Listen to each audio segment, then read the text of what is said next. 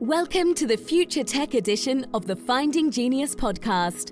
Forget frequently asked questions, forget common sense, common knowledge, or Googling for information. How about advice from a genius in their field instead? 95% of people in any profession are good enough to be qualified and licensed. 5% go above and beyond. They become very good at what they do, but only 0.1% are the geniuses of their profession. Richard has made it his life's mission to interview the geniuses of their fields in areas such as AI, 3D printing, quantum computing, blockchain and Bitcoin, and more. Don't miss out on amazing podcasts with geniuses. Review us on iTunes or wherever you listen, and go to futuretech.findinggeniuspodcast.com and subscribe today. Hello, this is Richard Jacobs with the Future Tech and Finding Genius podcast series. I have Dimitra Skondra.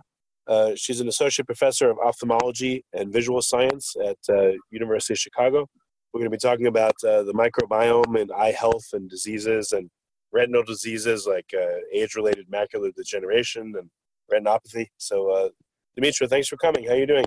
I'm good. Thanks for inviting me, and thanks for taking that initiative for this new and upcoming field in the eye world. Yeah, why are eyes and eyesight important to you? Why, in particular, do you like this field? Uh, well, because you cannot see, you cannot do anything.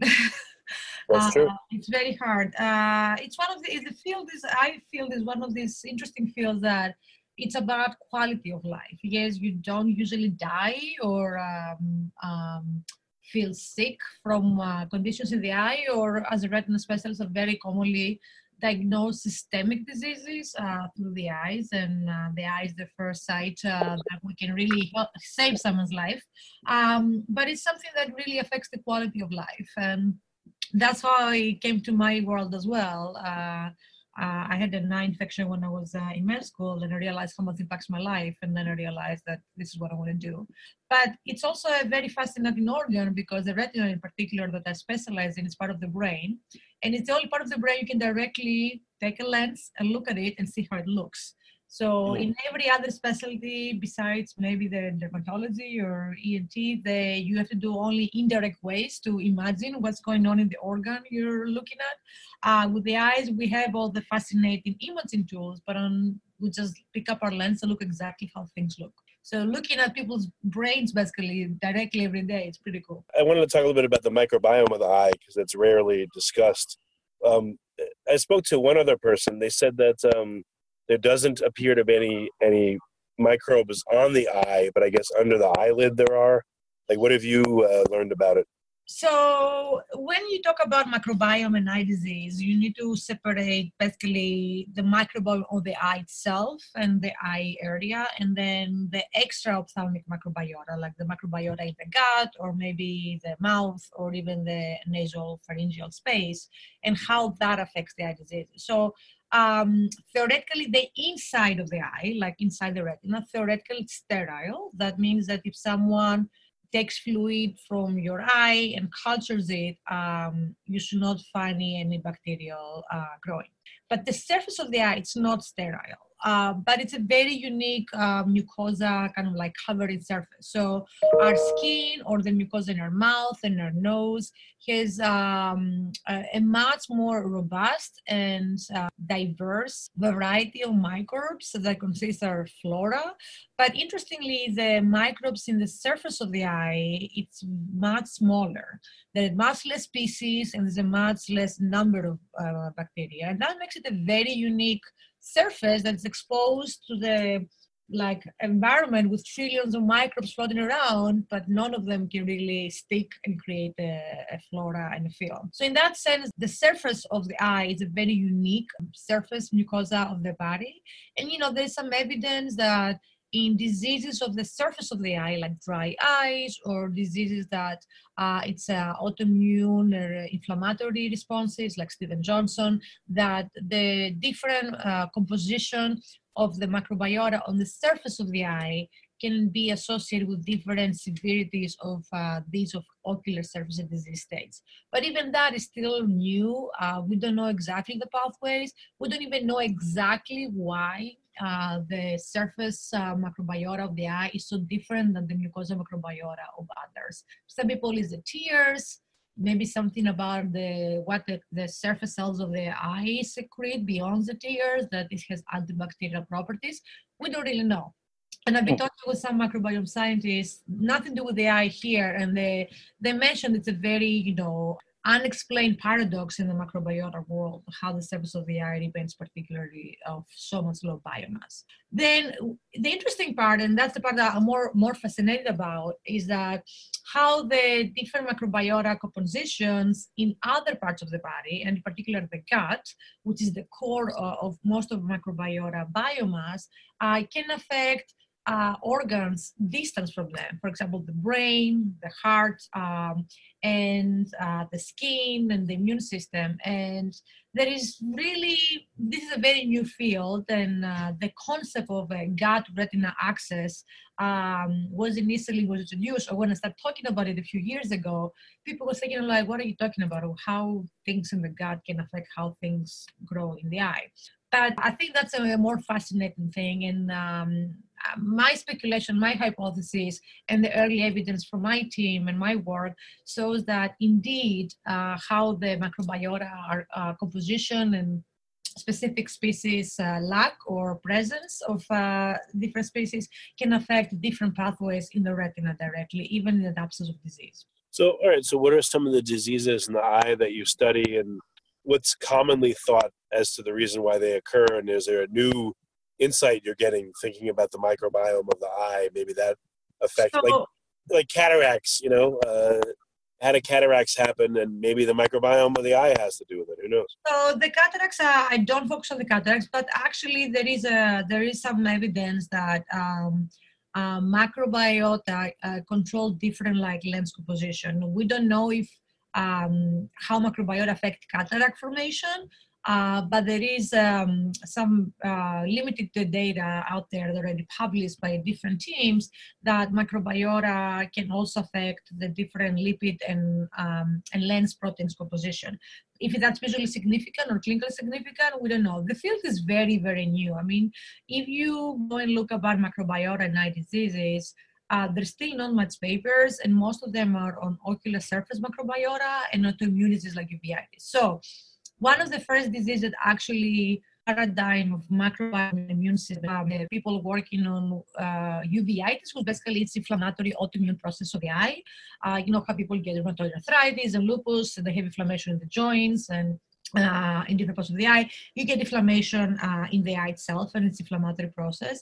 And for that part, is probably one of the most well-studied associations between gut microbiota and eye disease. And they found that um, microbiota can trigger inflammation and seem to play a key role in uh, inflammatory processes in the front and the back of the eye.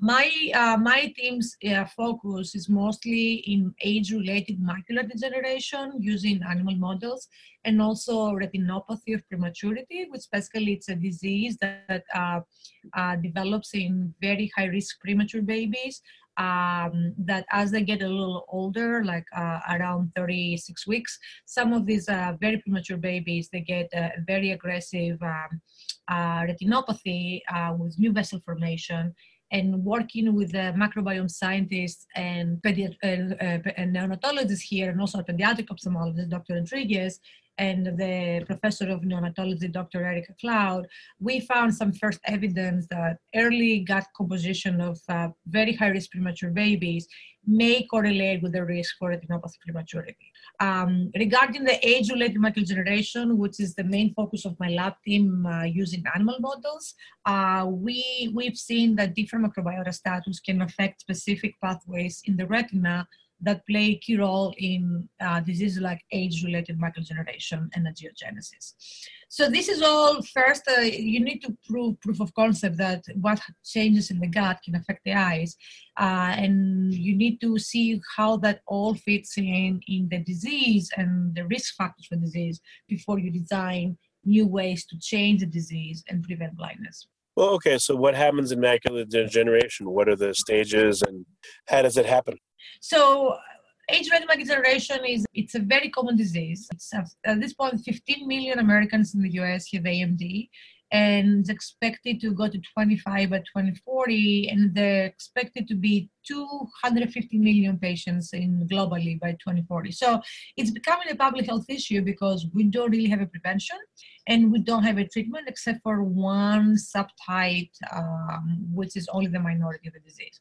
So in the early stages, you get some deposits and um, you have some trouble with dark adaptation. But as you go to more ad- advanced stages, you may develop other um, more thinning in the center and then affects your vision and your sensitivity, but also the quality of your vision and the dark adaptation, like the your adjustment to the dark.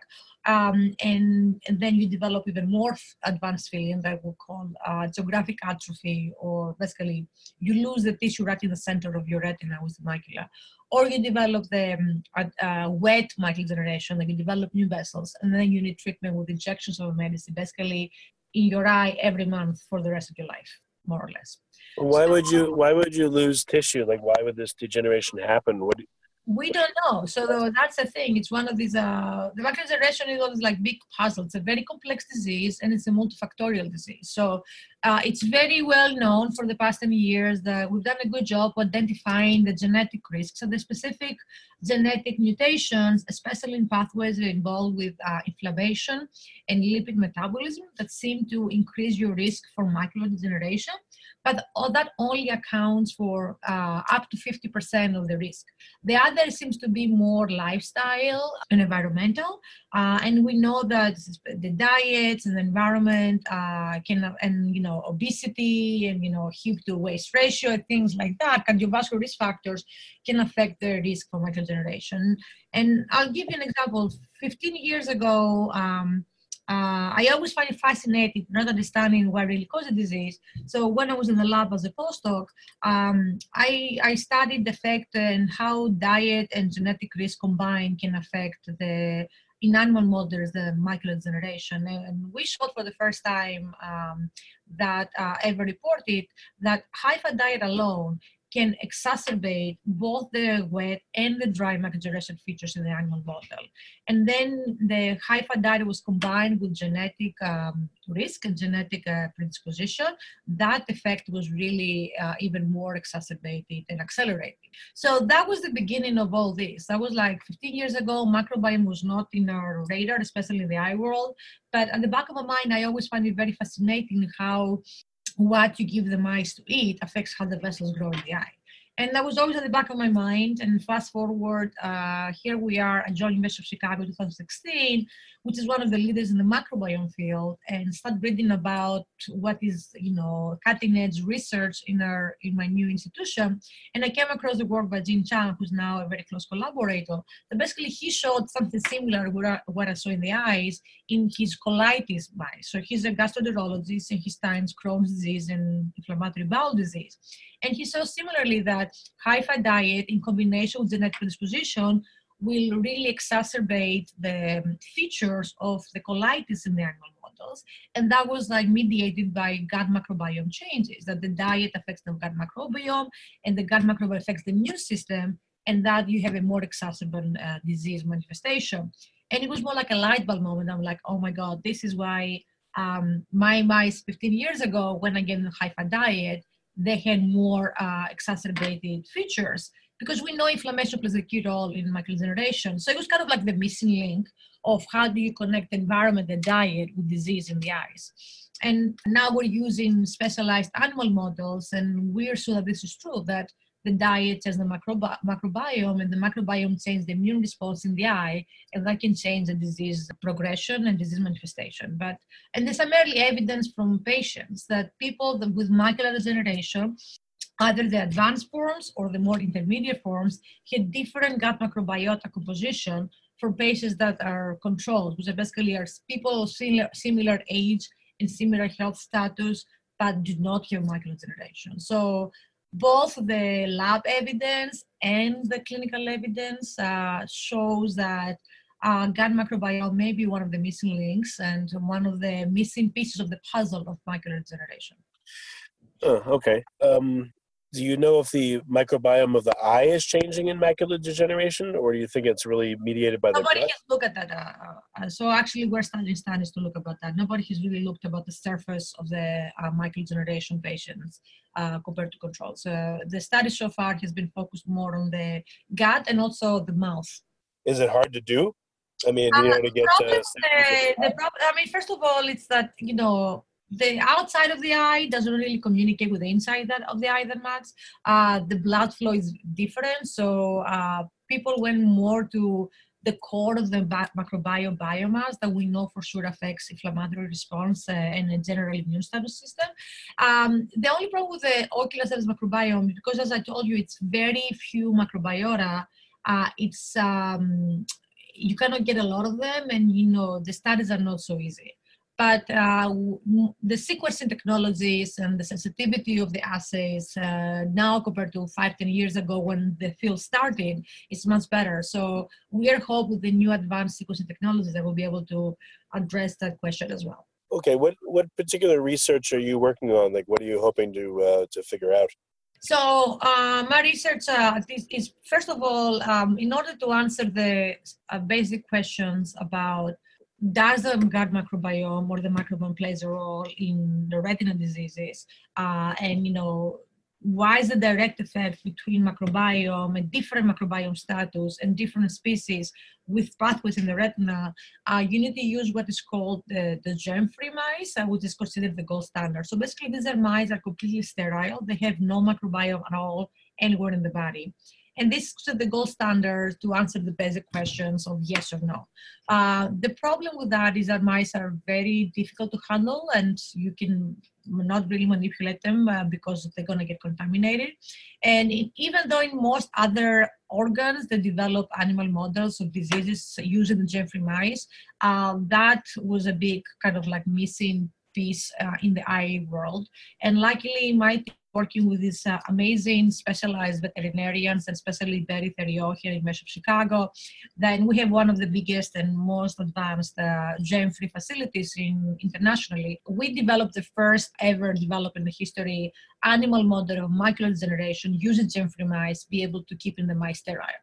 So that was a very big step that, you know, to set the basis to create the standard and the gold standard for any future study. So now that we we have that, we are actually seeing that a lot of significant pathways in the retinas of the mice that have no microbiota are very different than the mice that have microbiota or they have different microbiota. So what kind of uh, what kind of pathways like uh, so it's uh, it's inflammation pathways, uh, metabolic pathways, angiogenic pathways, metabolism pathways, circadian clock pathways. We've seen all sorts of pathways that will be directly affected from the status of the gut in the retina.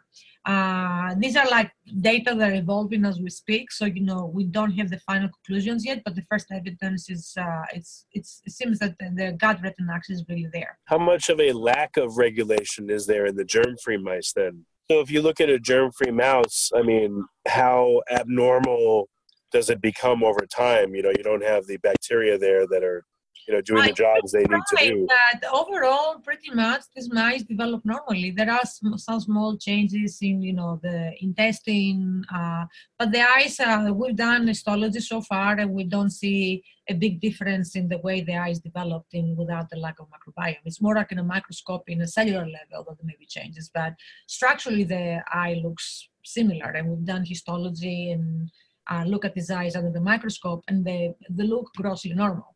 Uh, but we're looking at the cellular and microscopic level uh, to see what the specific gene expression pathways are involved.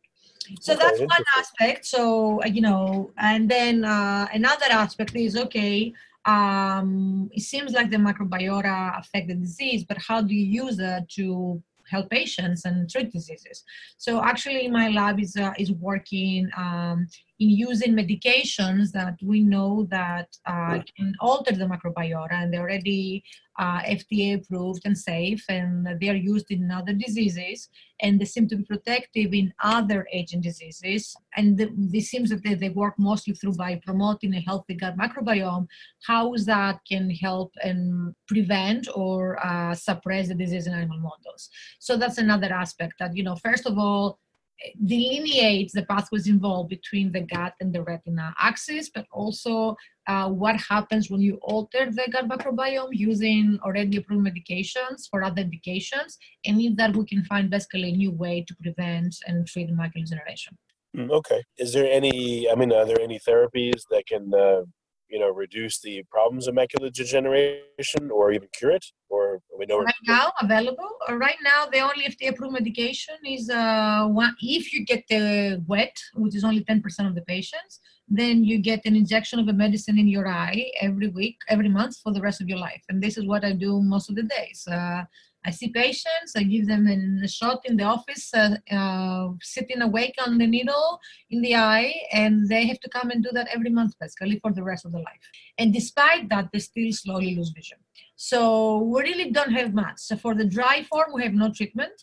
And for the prevention, uh, the only thing that we can offer them is a multivitamin supplement that, you know, if you have specific criteria in the early intermediate stages, uh, if you take the supplement, it may decrease your risk a little bit uh, over five years to convert to the wet, but it will not stop the progression to of the dry.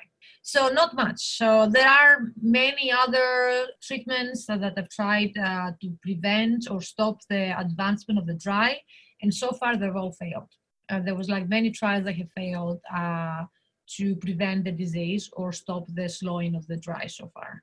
So we really need for something new. And uh, I think if you ask my my interpretation why we had so bad luck for that, is because it's a very complex disease. And if you're trying to break down and, and suppress only one molecule or one pathway, um, other side pathways will kind of like compensate for that. And that's why it's so hard for this like multi complex and multifactorial disease uh, to break one molecule, one pathway, and then stop the disease. So an approach that, you know, by changing and promoting a more healthy microbiome, that will affect multiple pathways and multiple molecules at the same time, it's more likely to really make a difference. Uh, so I think that the idea of uh, finding which are the good guys that are missing from the gut of uh, people that have macular degeneration, and which are the bad guys that we see more, and trying to find a way to keep the balance between the good and bad guys um, on the healthy side, it's more likely to prevent such a multifactorial um, disease with multiple pathways involved than one single molecule.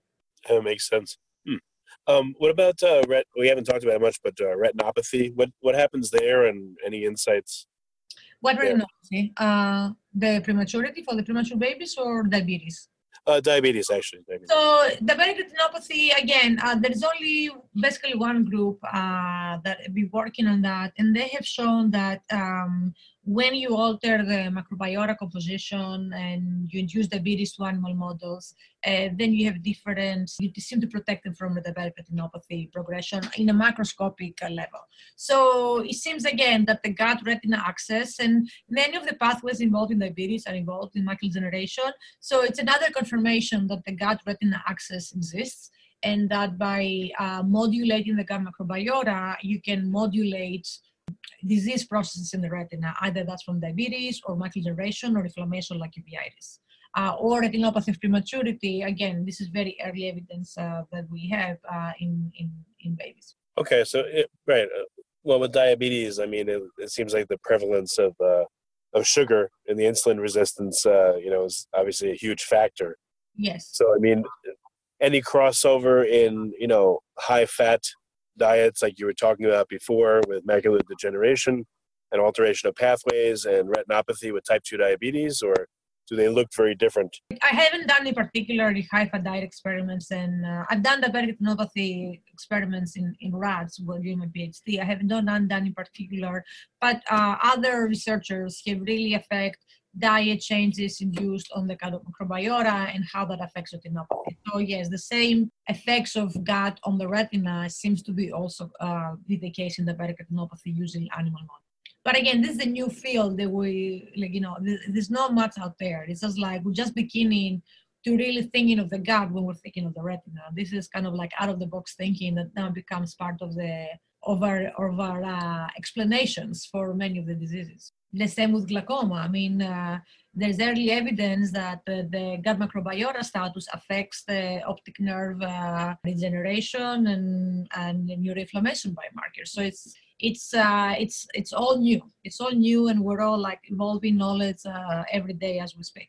Um, with the theory that the gut microbiome affects, let's say, the eye, is it affecting the eye and that the gut bacteria are affecting the gut cells of our body and then those cells are talking to our eye cells? Or do you think it's bacteria to bacteria communication or bacteria to distant uh, somatic cell communication? So there, there, are two ways that are speculated so far and shown through evidence. One is by it's it's very well known that the gut microbiome controls the immune system. So and many of the diseases have inflammation and the immune system as part of their uh, pathogenesis, the ways that drives the disease.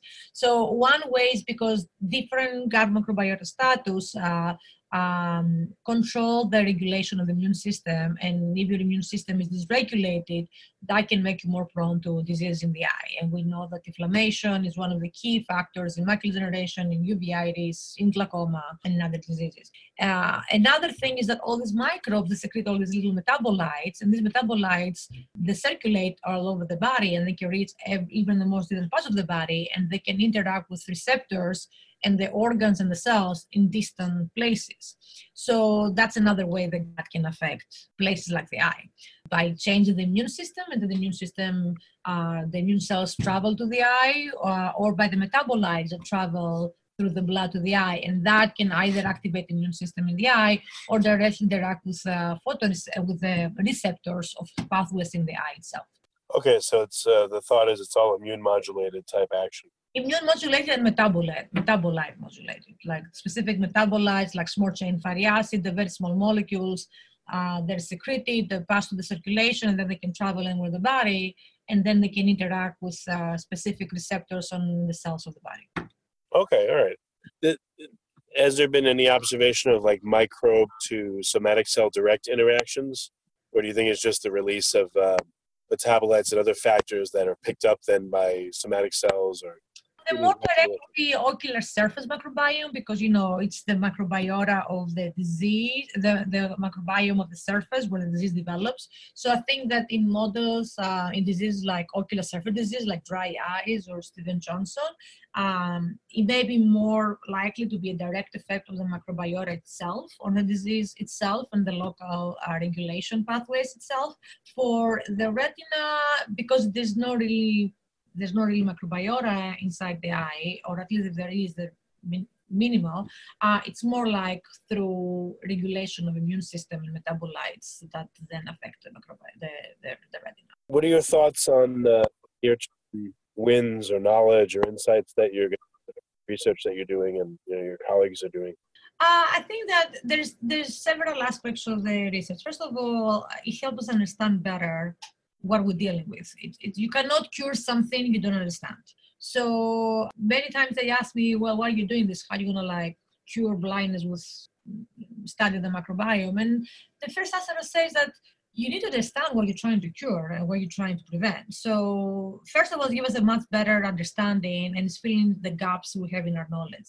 Um, number two, we know from epidemiological data that you know Mediterranean diet. It seems to be protective. Eating heart healthy vegetables, uh, you know, a heart healthy diet, uh, and nuts and fish uh, protects for AMD. And it's possible because this more healthy diet promotes a more healthy gut microbiome. Why this protective for AMD? So it helps understand the disease, and also he understands better other things we can potentially change in lifestyle recommendations for our patients especially when they're earlier, before they go to advanced stages, that may decrease the risk for macular degeneration. But maybe we should be more targeted. Maybe we should particularly tell them, make sure you don't eat high fat diet, you know, every day, or you know, not just try to eat healthy and it's kind of like vague. Um, or you know, these patients are older, they get antibiotics all the time. Um, maybe um, we don't, know, we don't know that, but maybe we should tell them, okay, when you do that, you should take, you know, supplementation with uh, healthy microbiota. Um, fecal transplantation is becoming more and more expanded uh, in other fields. So uh, if we come to the point that we think that specific population of microbiota seems to be protective. Who knows? Maybe in the future, uh, when their patients are in early stages and we see they have the high risk microbiota, we can recommend the fecal transplantation of a healthy population, and that maybe will protect it. Or design medications that you know, or, use medications that can modulate them. So there are many different aspects we can really help our patients understand the disease, so we have better chance to find something to stop it uh, help us understand better the recommendations we give them for lifestyle and also explain why the lifestyle changes affect how your eye develops um, disease and also uh, design uh, personalized uh, treatments for patients based on specific gut composition and then address it either with uh, things like transplantation metabolites um, supplementation or medications. Okay. All right. Very good so, what's the best way for people to find out more about your particular research and you know and uh, get in touch with the lab or you? And, you know, uh, so um, there is a page on the on the website of University of Chicago, and uh, my email is on the webpage. Uh, I have a very open access approach. Uh, I give my email to everybody, and patients can email me directly either for research purposes or for patient advice. And uh, we also have uh, published a few press articles about, in lay terms, about the work we're doing about the effect of uh, microbiota and the eye disease. And also, we have a very uh, uh, comprehensive review about the effect of microbiome and ophthalmic disease that was like published last year that overviews microbiome and the effect of microbiome in the front of the eye and the back of the eye, including our work and other people's work. So that would be a very nice overview of what we know so far and where we're going. Okay, very good. Well, Dimitra, thanks for coming. And I, uh, you know, it's interesting you're looking at these things. A lot of people aren't. So, uh, you know, again, thanks for your knowledge and time. Thank you. Thank you for having me. This is a great initiative, and uh, we all appreciate bringing uh, awareness to this interesting and upcoming topic. You've been listening to the Future Tech edition of the Finding Genius podcast. This podcast is information only. No advice of any kind is being given. Any action you take or don't take as a result of listening is your sole responsibility. Consult professionals when advice is needed. Review us on iTunes or wherever you listen, and subscribe today by going to futuretech.findinggeniuspodcast.com.